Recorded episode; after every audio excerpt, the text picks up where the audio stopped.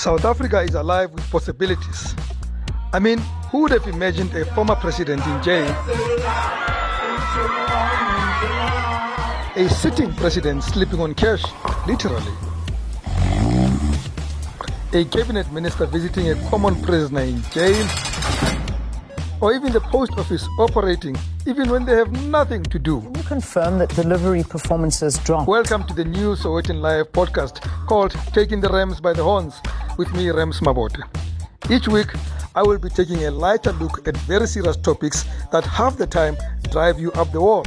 This podcast will use humor to take no prisoners, have no holy cows, and cook a whole lot of sacrificial lambs.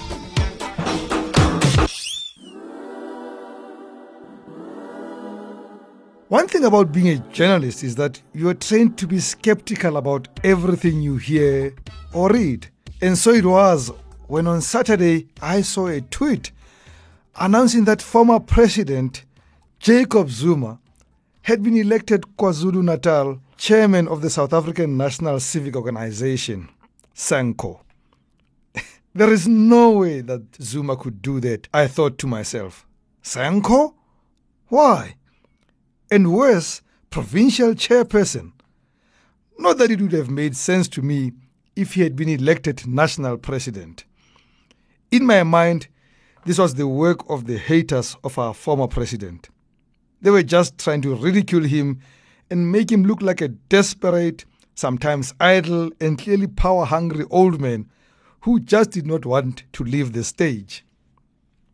Even if they did not like the man, they had stooped too low, I thought to myself. Even seeing his picture with the newly elected leadership, all of them raising their hands in celebration, jubilation, and victory, it did not convince me. I, I promise you, I was not convinced that this was a true story. it turned out I was wrong.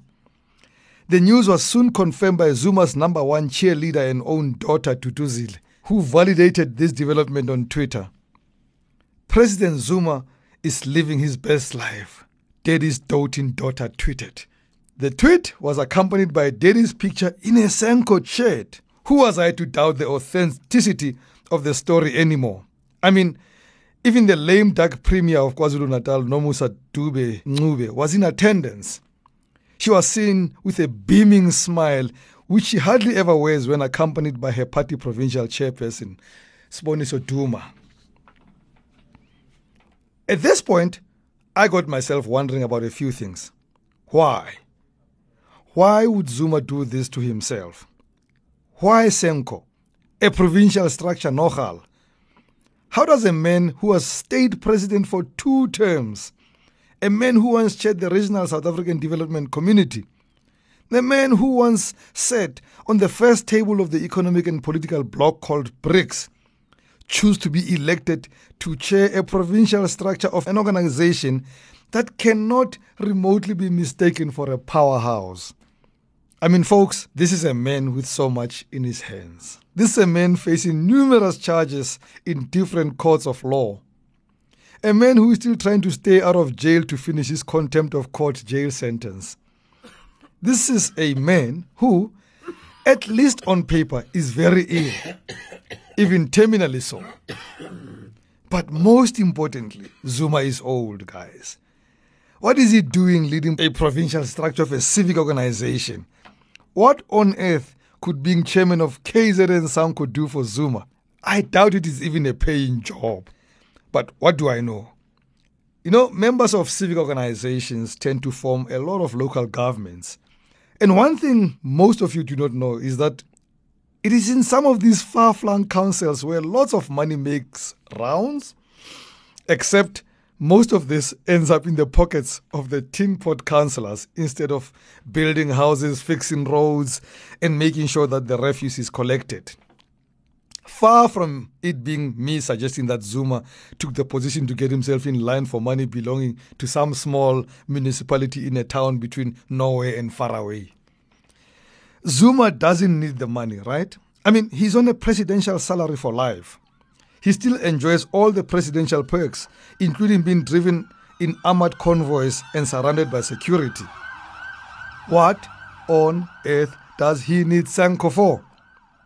Well, according to Thulani Gamede, who himself was elected treasurer of this KZN SANCO alongside Zuma, the organization elected the man because he aligned with SANCO's values and principles of economic and education transformation. Whatever that means. Gamede added that Zuma's age did not limit his ability to perform his duties and that he could still play a role in building the country. Hmm. At this point, I accepted that there are things I would never understand in life, especially where Zuma was concerned. I reduced it to the regularly exaggerated but never proven chess mastery of his. Maybe, just maybe, this was a strategic king's gambit on the part of the father of radical economic transformation. My laugh, my laughing is not hurtful, it's healthy. Thank you very much for that. and suddenly, just as I was about to accept this as yet another crazy chapter in the history books of South Africa, the real SANCO came out to denounce not only Msholozi's election, but the very legitimacy of the structure and the conference that elected him. Comrade President Zuma is not the chairperson of SANCO in KwaZulu Natal. SANCO in KwaZulu Natal was launched on 12 June 2021. We've got Comrade Lawrence Dube, who is the chairperson of SANCO in KwaZulu Natal. Comrade Sizwe Cele, which is myself, who is a provincial secretary of SANCO in KwaZulu Natal. As the only legitimate structure of SANCO in KwaZulu Natal, we were flabbergasted by the news that there was a provincial conference of SANCO in KwaZulu Natal. That was never a provincial conference of SANCO. Instead, it was just an illegal and unconstitutional gatherings, gathering of constitutional delinquents who practice what is foreign to SANCO. Constitutional delinquents? Not again. How many times can Zuma be mentioned in these terms?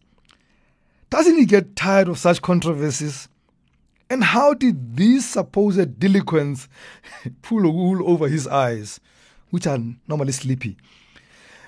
As if that was not enough, this charade was also attended by current KwaZulu Natal Premier, as I mentioned earlier, who herself seems to be lame duck in that top office.